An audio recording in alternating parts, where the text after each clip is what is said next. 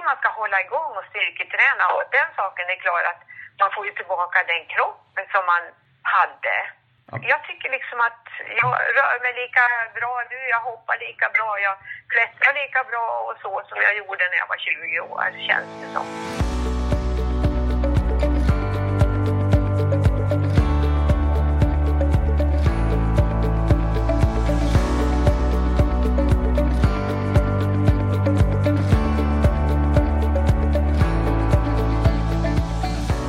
Visste ni att världens snabbaste kvinna över 70 år är svensk?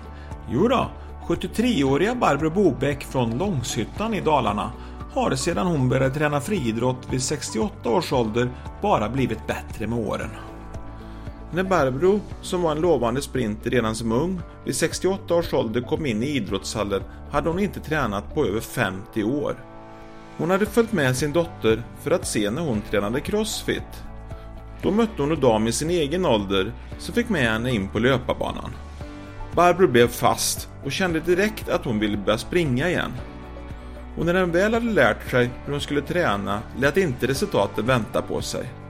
På kort tid tränade hon upp sig till att bli bäst i världen på sprintdistanserna i sin ålderskategori. Men det är inte resultaten som betyder mest för Barbro, utan det är glädjen, passionen och gemenskapen runt löpningen. Men framförallt framhåller hon hur mycket bättre hon mår sedan hon började träna. Hör henne berätta om hennes fantastiska väg till tävlingsarena och mästerskapsgulden. I detta 21 avsnittet av poddradioserien Peptalk får ni också höra hur Barbro beskriver hur hon nu säger sig ha fått tillbaka sin ungdomliga kropp och hur hon nu också rör sig som om hon åter vore 20 år. Så håll till godo! Bättre med åren ger er Barbro Bobäck.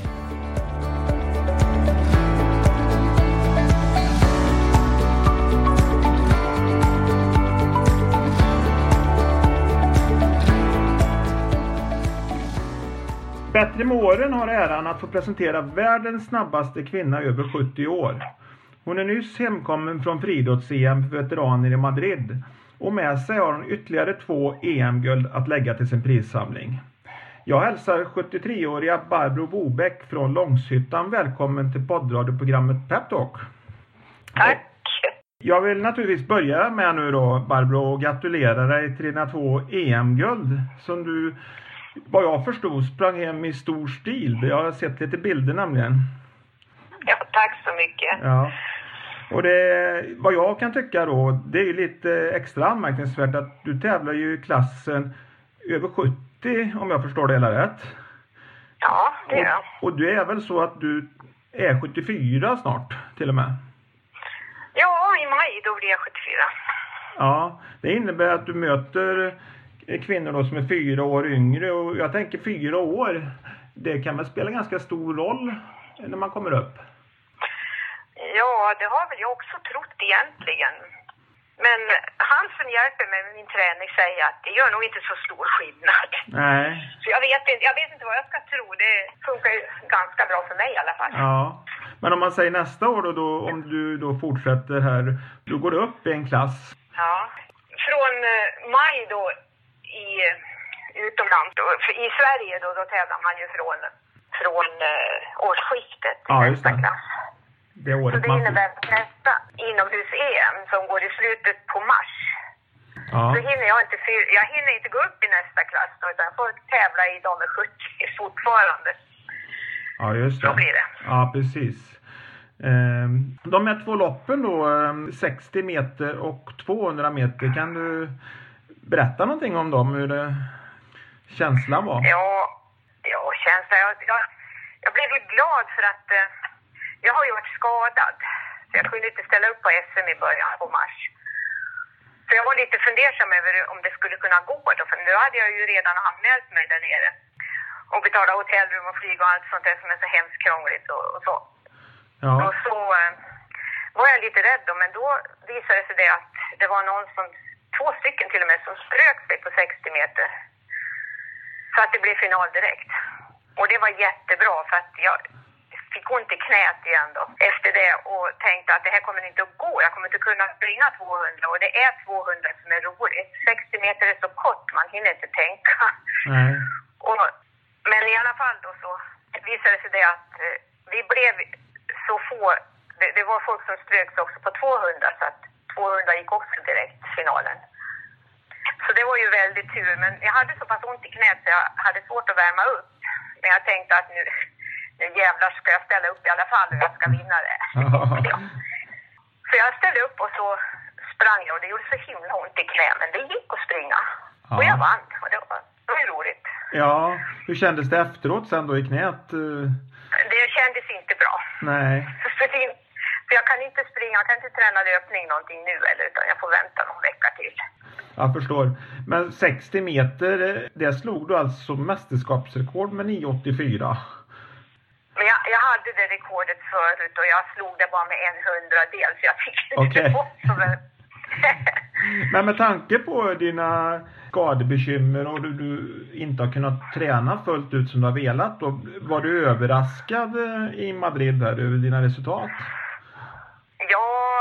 Ja, ja jag vet inte. Jag, jag, tyckte inte att det var några bra tider, men jag förstår ju det att det, det var ju rätt bra i alla fall. Ja. Jag måste ju, och sen är det ju där också att jag måste tänka på det där med åldern, att man kanske jag vet faktiskt inte hur det där är med det, men de säger ju det att man blir, att det går neråt.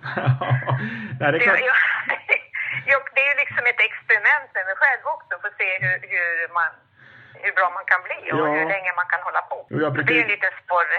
Precis. Och det här med att inspirera som jag då har kallat för bättre med åren. Det är ju en sanning modifikation då när man blir äldre. Så klart, åldern kan man ju inte påverka. Man blir äldre och bara att kanske ligga kvar på samma resultat kan man ju se som en förbättring först, faktiskt när man blir äldre egentligen. Ja, och sen vet jag inte, det är så himla svårt att veta hur det egentligen är. Mm. Det är ingen som kan tala om det för en. Nej, och, och börja...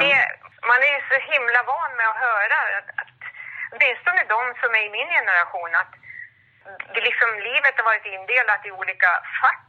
Liksom att, och då när man går över nästa fack, då ska man bete sig och klä sig och, och kunna vissa saker. Och, så när man är i min ålder, då ska man inte göra någonting. Då ska man ta det försiktigt så man inte ramlar och sådana här saker. Ja. och det, det, jag vet inte riktigt om jag tycker det är okej okay att tänka så. Men... Utan det är väl det att man kan börja, om man tycker det är kul, då ska man göra det. Ja, jag tror ju precis som du att mycket med åldrande sitter i huvudet och den syn man har på åldrande och på sig själv när man blir äldre då. Ser man sig som att, eh, eller ja, har man en inställning då att eh, man kan fortsätta hålla på och träna som du gör så, så går det nog lättare också då. Jag tror det jag följde ju lite då veteran-EM, jag tycker det är intressant. Det är så att, om jag förstår det rätt, så är svensk veteranfriidrott är framgångsrik internationellt. Ja, det börjar bli det. Det är väldigt många som nu från Sverige som tog medaljer. Ja, jag såg... Riktigt roligt är det. Ja, och det, ni är ett stort gäng där nere, eller var där nere och, på, och åker på sådana här mästerskap. Det måste vara väldigt roligt om man säger så. Det, inte, det måste vara mycket glädje och, och, så här som man kanske inte ser riktigt när man tittar på, eh, vad ska vi säga, eh, mästerskap för eliten som är yngre. Nej, det, det är på ett annat sätt. Ja. Jag har ju liksom idrottat upp tills jag blev 21 eller 22 år. Ja.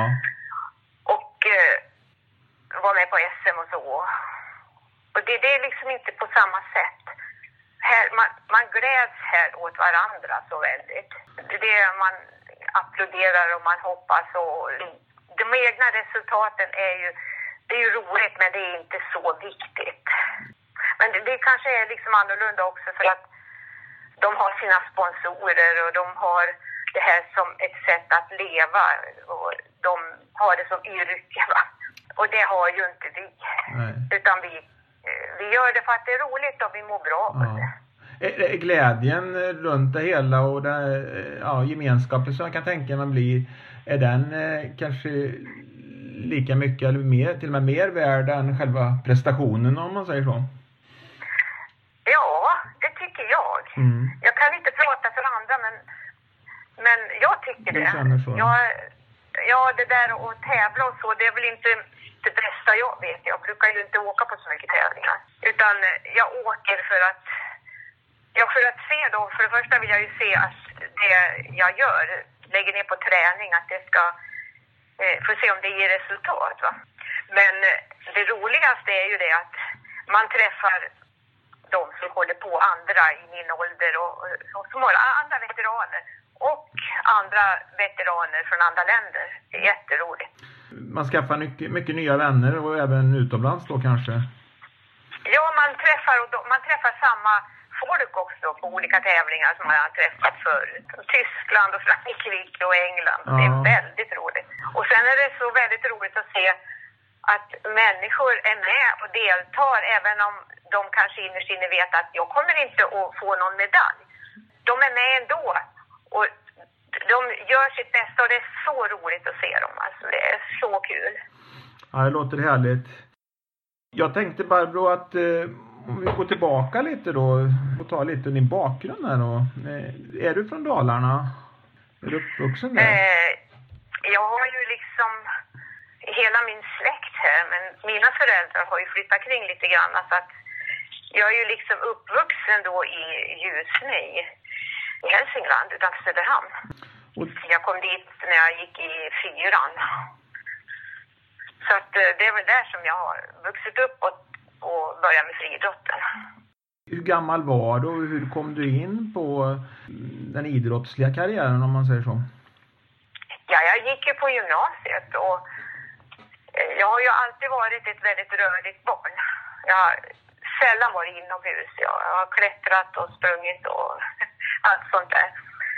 Och eh, så jag har väl haft det liksom med mig upp så, så att jag var ju väldigt duktig i gymnastik och jag var snabb och sådär på gymnastiklektionerna. Och, och då deltog man ju i såna här obligatoriska skoltävlingar. Och, och då fick eh, en eh, väldigt duktig, trevlig man som heter Agne Johansson från Vallvik eh, fick reda på att det fanns en tjej då på gymnasiet som var snabb. Så han tog mig och frågade om jag ville komma ner och träna med dem. Och det ville jag inte. Jag hade ingen lust alls med det då. Så han ringde flera gånger. Sen, rätt vad det var, så kom han och hämtade mig. Och då, då följde jag med han ner på idrottsplan och träffade de andra friidrottarna då. Och då märkte jag då att jag var faktiskt väldigt snabb. Så, och då tyckte jag det var roligt. Ja. Så ja, då kom jag med. Och sen har jag varit med. Så du var egentligen inte idrottsintresserad från början utan det var först när du upptäckte att det här att jag har anlagen eller man ska säga. Du hade talang för, du hade kanske snabba muskler i generna så att säga? Ja det har jag nog.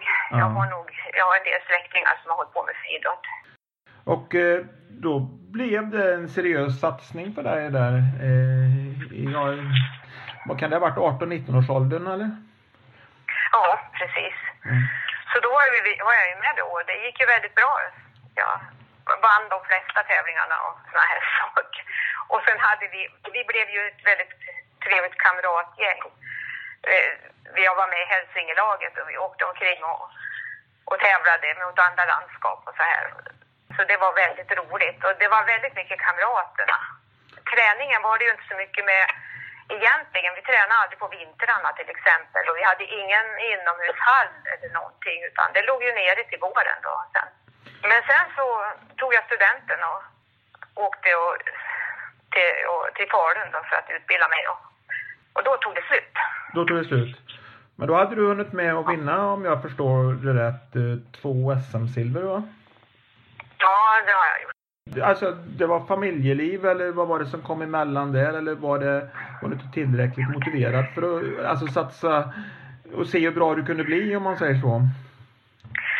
Nej, det var väl inte det. För det första så flyttade jag ifrån min tränare Agne. Ja, och sen började jag ju studera och så träffade jag min blivande man och, och ja, sen fick jag ett jobb och skaffade vi barn och så det blev ingenting mera. Det tog 50 år innan jag började igen. Har du haft andra intressen alltså, eller har du hållit på om vi säger eh, på motionsnivå med någonting eller har du, slutar du helt med idrott? och, ja. träning?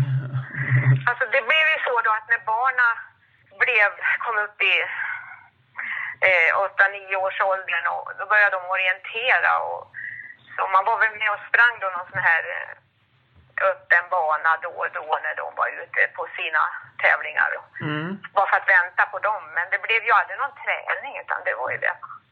Och sen var vi med på O-ringen då. Ja, just Och det var väl, tränade väl kanske en orientering kanske en 10-11 gånger om året och så var vi på O-ringen. Ja. Så det är väl det jag har gjort. Sen har det inte blivit någonting mer. Mm. Så att, eh, och det var ju tråkigt i och för sig alltså, så är det synd för att vissa delar av kroppen, jag tror att det är det som ligger bakom att jag fick så mycket skador i början också. Det att, att eh, ligament och, och, och, och såna här senor och sånt lägger av och, och musklerna, sen när man sätter igång då och använder musklerna så sliter man sönder sig. Jag tror att det var någonting sånt, så det är ju synd i och för sig, men det var ju roligt att jag började. Ja, det är klart. Bättre sent än aldrig.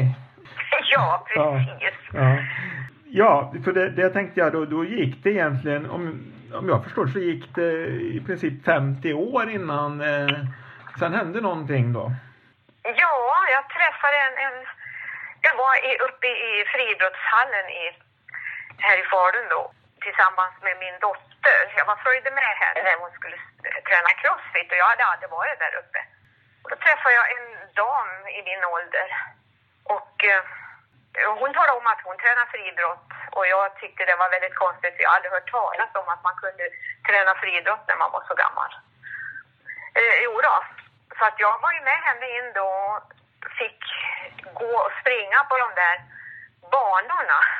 Jag, jag har alltid sprungit på kolstybb eller grus. Ja, det var ju sånt när jag höll på. Jag Ja. hann aldrig med den här när de här nya banorna kom. Nej, det kom väl på 80-talet någonting.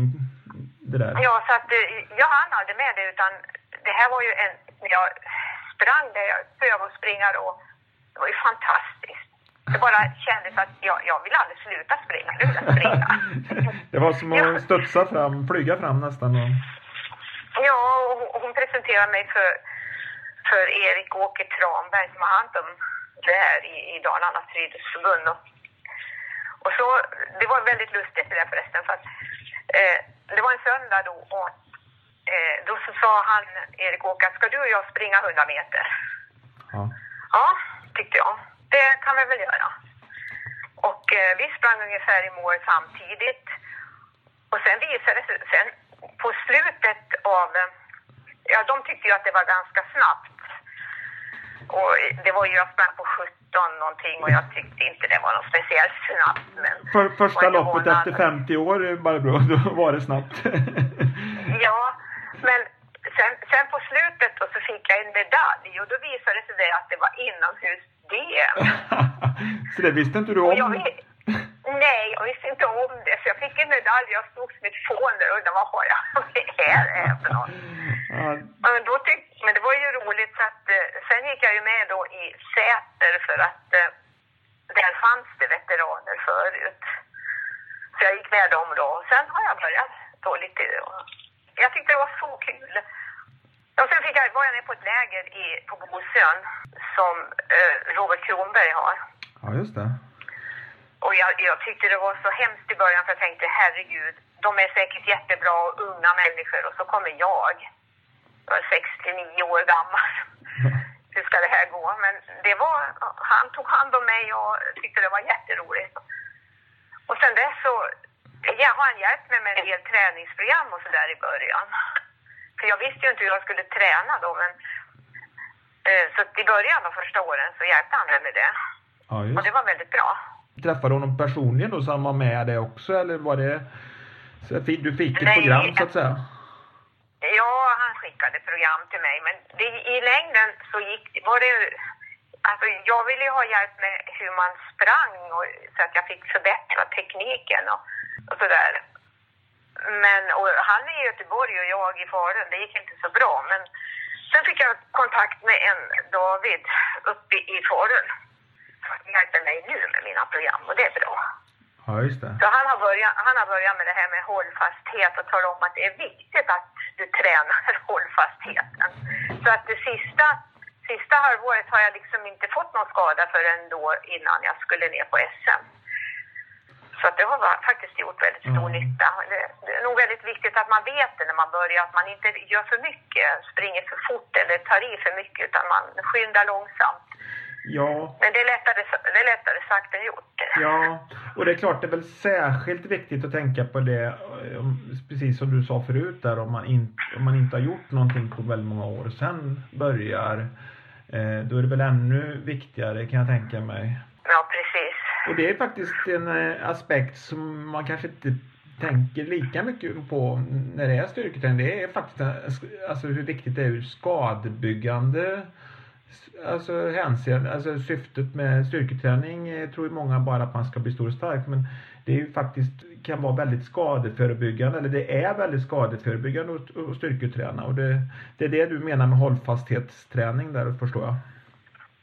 Ja, den där hållfastheten ja. Och sen är det ju det också att eh, eh är man sprinter då ska man ju dessutom träna ren styrka, alltså så att eh, ja. träna tungt. Ja. Och snabbt. Explosivt. Eh. Ja. Så ja. heter det.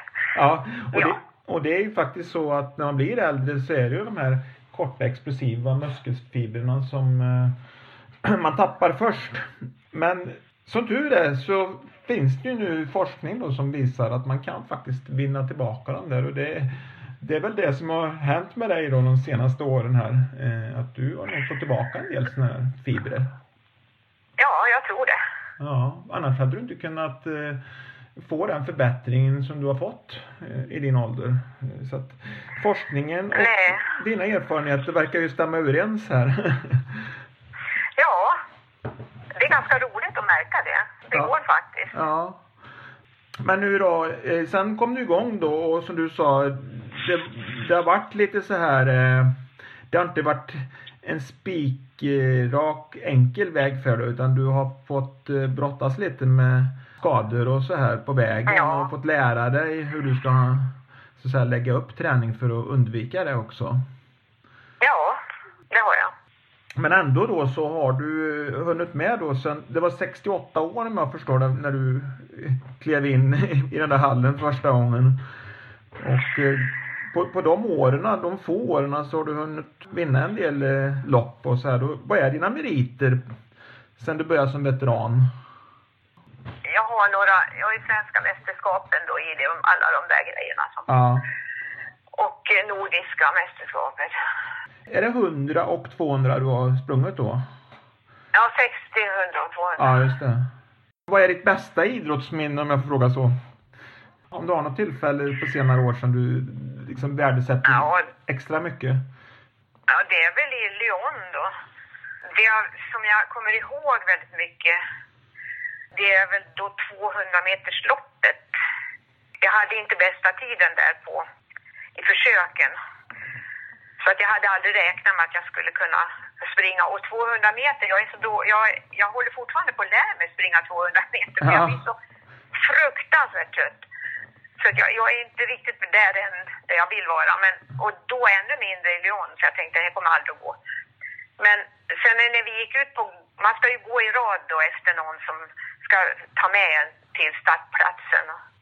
Och när jag gick där då tillsammans med de andra så kände jag att herregud vad roligt det här ska bli att springa. Jag kände hela kroppen att jag ska springa och jag kommer att njuta av varenda steg. Jag minns så väl den känslan alltså. Ja. Och det höll ju i sig då. Jag startade och jag bara sprang och tyckte det var jättehärligt. Det, det är ett sånt där minne som jag kommer ihåg. Det, det, tror, jag, det tror jag är det bästa.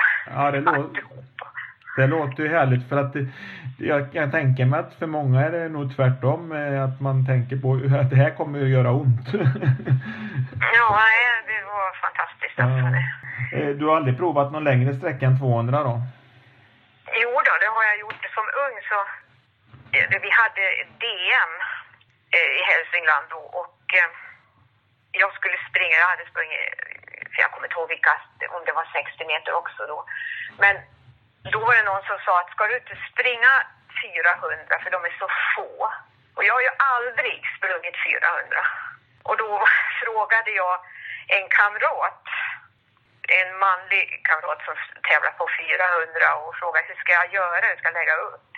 Ja men bara spring för fan, sa han. och jag ställde upp och jag sprang och när jag kom ur den sista kurvan, då så sprang jag in i väggen. Och det var det mest vidriga jag har varit med om.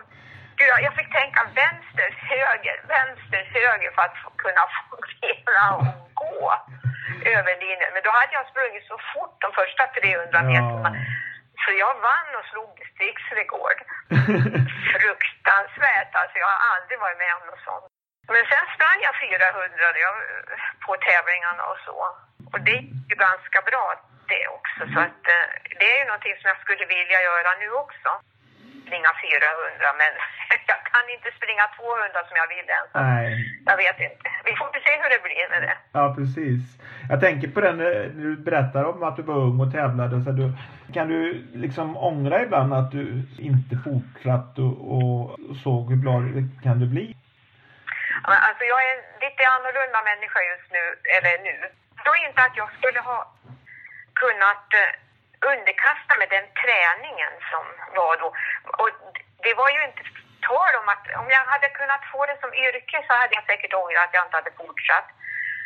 Därför att det hade ju varit underbart att kunna springa som yrke, men då fick man inte det. Nej. Vi fick inte, vi, de bjöd inte ens på korv när vi var ute och tävlade för att man skulle inte ha det, man skulle betala sånt där själv. Det var ju de där lagarna som man hade då när man inte fick ta emot någonting. Nej, precis. Inget betalt. Så att eh, jag ångrar inte det. Jag tror inte jag hade, hade velat underkasta mig den träningen. Jag var inte så väldigt inriktad på att springa heller. Det var mera kamraterna. Och när jag flyttade till Falun då och fick andra kamrater och andra intressen, då, följde. För förmodligen är det ju också så att uh, du inte kanske hade fått den här karriären på äldre dagar om du hade fortsatt då. Nej, det hade jag nog inte kanske. Det, mm. Det, det är nog glädjen nu att träna. Det, jag tycker väldigt mycket om att träna. Jag har mm. inga problem alls att gå upp och köra tills jag nästan mår illa. Jag bara njuter av det alltså. Men det gjorde jag inte då. Jag vet, jag pratade ju med Evi Palm om det där. Hon hon gjorde ju fantastiska lopp då på 10 000 när hon var ja, ja, ja, långt över 40 år. Och då sa hon det att jag, jag frågade hur, hur kunde du bli så bra när du blev äldre? Men då, då, sa hon det, jag tror det berodde på att jag började så sent så jag hade liksom mitt kvar på något sätt. Jag hade sparat ja, mitt. Det är möjligt att det är så. Ja. ja, det är spännande. Om man tittar framåt nu då Barbro, vad, sätter du upp nya mål nu? Och, och i så fall, vad har du för målsättning framöver? Ja, om det går bra om, om det går bra att springa och träna nu då, så kan det hända att jag åker på VM i Spanien. Jag vet inte riktigt var det går, men det är i Spanien. Är det, eh, är det nu till sommaren då, eller? Ja, det, jag tror det är i början på september. Ja. Men det är bra alldeles på. Jag ska på O-ringen först. För det, det, släpper jag inte alltså. Det är det roligaste som finns. Ja. Är det med familjen då? Eller håller ni på alla? Ja, det är jag, det är jag och min man då som ja, åker upp. För, för orienteringen har jag förstått är en, det är väldigt sån familjesport. Ja, det är det ju egentligen. Och det, man kan ju, de har ju börjat mycket tidigare med det här att eh, man kan vara med fast man är äldre. Ja. Att de har grenar och så det är en heder till dem att de har börjat med det. Alltså det är fantastiskt. Ja, de har väl alltid, orienteringen var väldigt bra på det, att dela in i klasser så på något sätt alla hittar sin egen klass på något sätt. Ja, jag springer ju bara så här amatör. Jag är ju liksom, jag springer ju inte tävlingsklass, jag springer motionsklass, men det, det är så roligt alltså att försöka att lösa de problem man, man får när man är ute i skogen och man mm. träffar andra och man hjälps åt och så så det kommer jag nog att fortsätta med. Ja, det är härligt. Jag tänkte på det här med träning, om man säger för äldre rent generellt här. Du var inne på det lite förut, att det ligger ju lite i vår kultur det där att, som du sa, att man, man ska ta det försiktigt och lite lugnt när man blir äldre. Man, på något sätt man får lära sig. Och många läkare till och med säger ju det att man ska vara försiktig och så här. då. men precis som vi sa där så mycket tyder ju på att nej men man, man ska ta i. Även när man... Ja det ska man. Ja. Och det, man, absolut alltså man ska göra det. Man ska inte tro att, att, det, att det finns en siffra som säger att jaha, nu så ska du, till exempel när man har fyllt 65 år och gick i pension då att man ska vara försiktig och inte klättra på stegar och så vidare. Det ska man naturligtvis inte göra heller om man känner att man inte kan.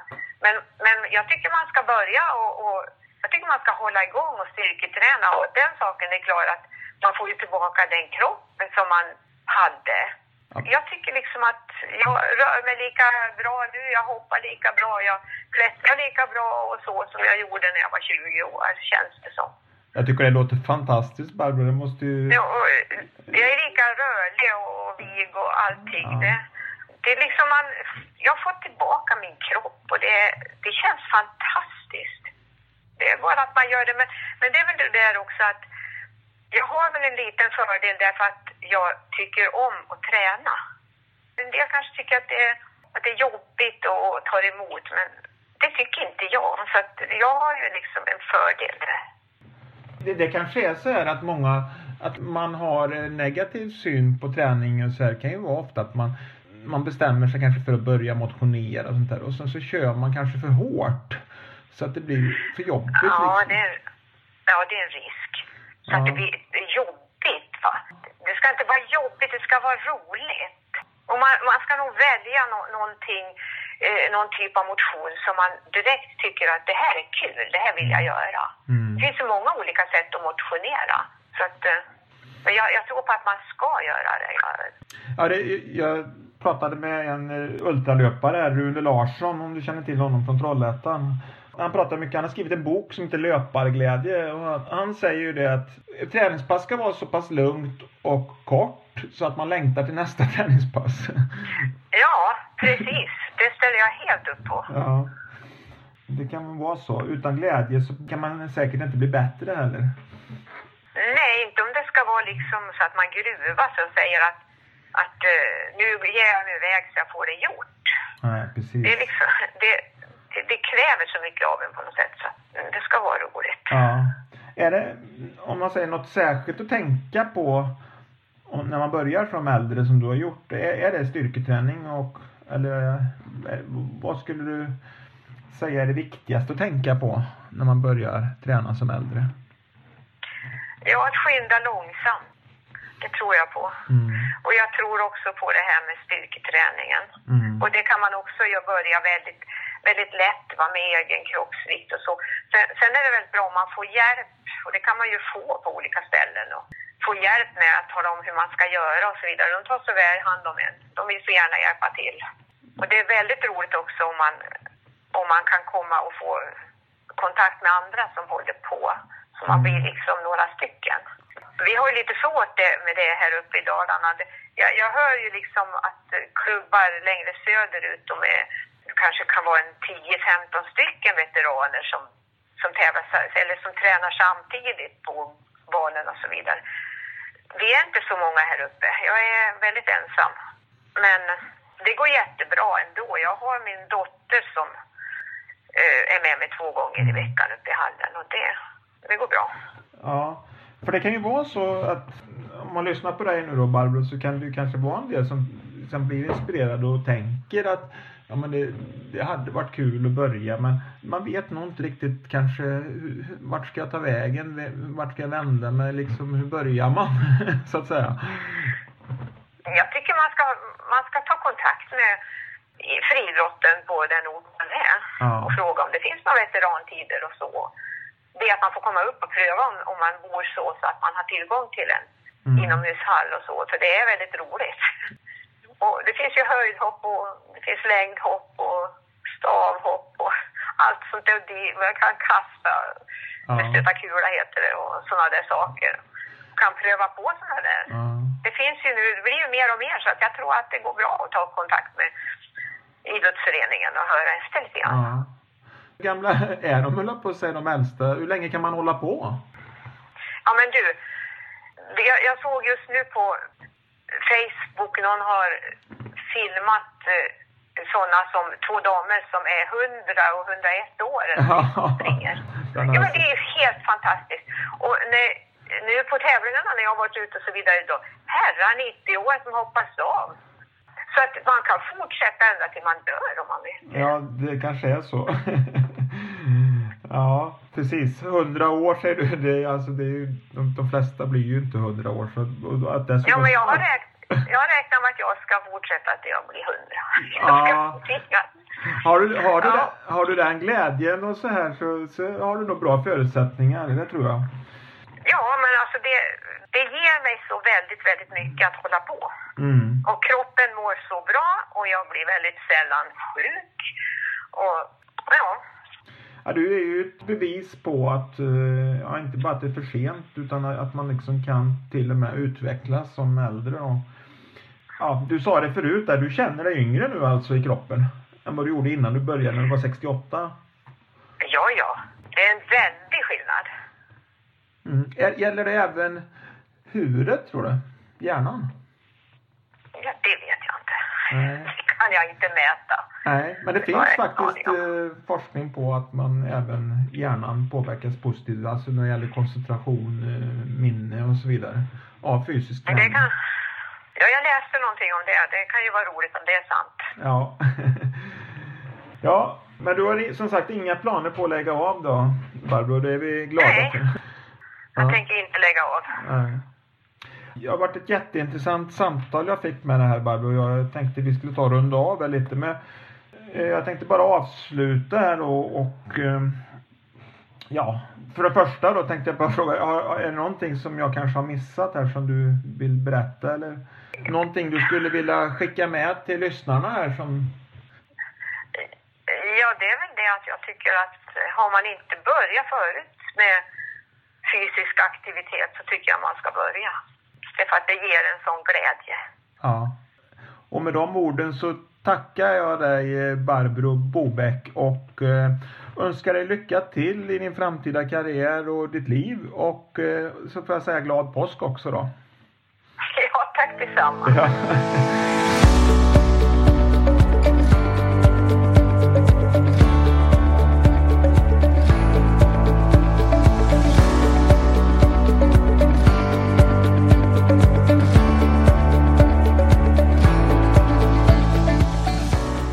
Här poddradion producerades av mig, Stefan Wendt.